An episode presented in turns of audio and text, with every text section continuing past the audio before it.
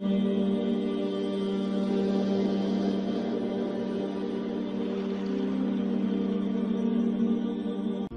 کی بات پھیلانا صدقہ جاریہ ہے۔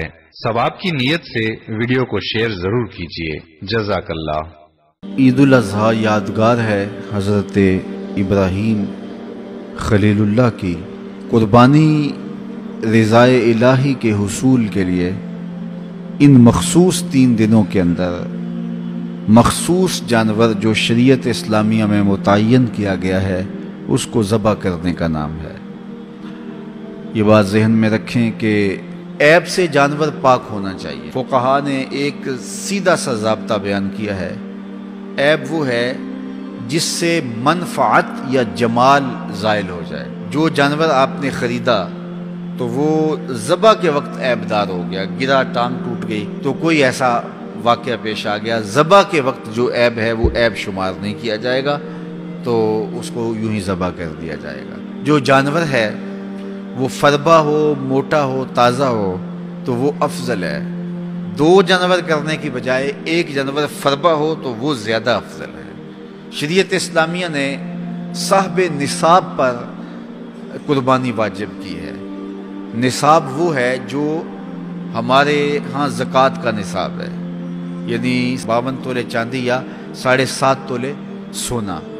یا اس کی قیمت زکوٰۃ کے نصاب میں کمری سال گزرنا شرط ہے، لیکن یہ جو قربانی اور صدقہ فطر ہے، اس میں سال گزرنا شرط نہیں ہوتا۔ ان عید کے تین دنوں کے اندر ایک لمحے کے لیے بھی کوئی مالک نصاب ہو گیا تو اس کے اوپر جو ہے وہ قربانی واجب ہوگی پھر قربانی ہر اس شخص پہ واجب ہے جو مال کے نصاب ہے۔ بعض کا گھر کے اندر کئی افراد مال کے نصاب ہوتے ہیں، تو سب پہ واجب ہوگی قربانی واجب آپ نے ادا کر لی اور اپنی طرف سے نفلی بھی دینا چاہتے ہیں، تو یہ بھی آپ کو اجازت ہے۔ ہمارے آقا و مولا نے ایک قربانی اپنی طرف سے، ایک قربانی اپنی امت کی طرف سے پیش کی۔ تو اگر امتی اپنے آقا کی جانب سے قربانی پیش کرتا ہے، تو یہ اجر و ثواب کا باعث ہے۔ تین حصے کر کے دوست احباب کے لیے غربا کے لیے اور اپنے لیے تقسیم کر لیں، تو یہ قربانی کی روح کے مطابق ہے۔ سارا اگر اکثر اگر خود استعمال کرنا چاہیں تو بہرحال اس کی بھی اجازت ہے، لیکن قربانی کی روح کے منافی ہے۔ جس کو گوشت لگتا ہے، اس کو کھال بھی لگتی ہے۔ جس طرح گوشت آپ خود بھی کھا سکتے ہیں، تو کھال خود بھی استعمال کر سکتے ہیں۔ یعنی آپ کھال کا مسئلہ بنا کے گھر رکھ سکتے ہیں۔ کھال کو اپنے گھر کی کسی ضرورت میں جو ہے وہ لا سکتے ہیں۔ لیکن قربانی کی کھال بیچ لیں اور اس کی قیمت اپنے مصرف میں لائیں، یہ نہیں کر سکتے۔ قربانی کی کھال اگر بیچ لی ہے، تو اس کے پیسے صدقہ آپ کر سکتے ہیں، کسی دوست کو دے سکتے ہیں، کسی غریب کو دے سکتے ہیں۔ تو قربانی کی کھال جس کو مرضی دیں، لیکن بہتر یہ ہے کہ قربانی کی کھالیں مدار سے دینیا کو دی جائیں۔ چونکہ یہ مستحق بہت زیادہ ہیں مدار سے دینیا کے بجٹ کا زیادہ تر انحصار قربانی کی کھالوں پہ ہوتا ہے۔ کسی زمانے میں مدار سے دینیا کے لیے، مساجد کے لیے اور خانقاہوں کے لیے عمرا رعوسا اور حکام جاگیریں مقرر کرتے تھے اور ان کا نظم و نسق چلتا تھا۔ ہمارے دیہاتوں میں آج بھی مسجدوں کے نام پہ آٹھ آٹھ پانچ پانچ چھ چھ جو ہے وہ ایکڑ نام ہوتے ہیں اور مسجد کی ضروریات اس کے محاصل سے پوری ہوتی ہیں۔ لیکن اب تو مدار سے دینیا کا انحصار رہ ہی قربانی کی کھالوں، زکوٰۃ، فنڈ اور لوگوں کے تعاون اور مخیر حضرات کی کوشش سے رہ گیا ہے۔ اس لیے اپنے مدارس کی طرف بہت زیادہ توجہ دینے کی ضرورت ہوتی ہے۔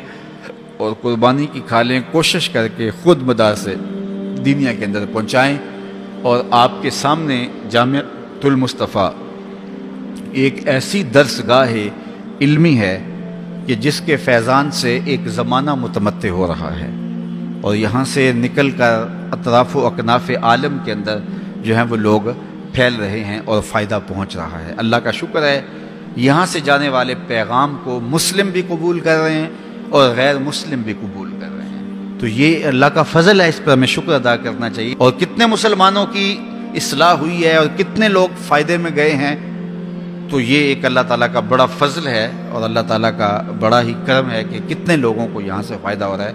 اور ظاہر ہے، ہم ساری زندگی تو نہیں بیٹھ رہیں گے۔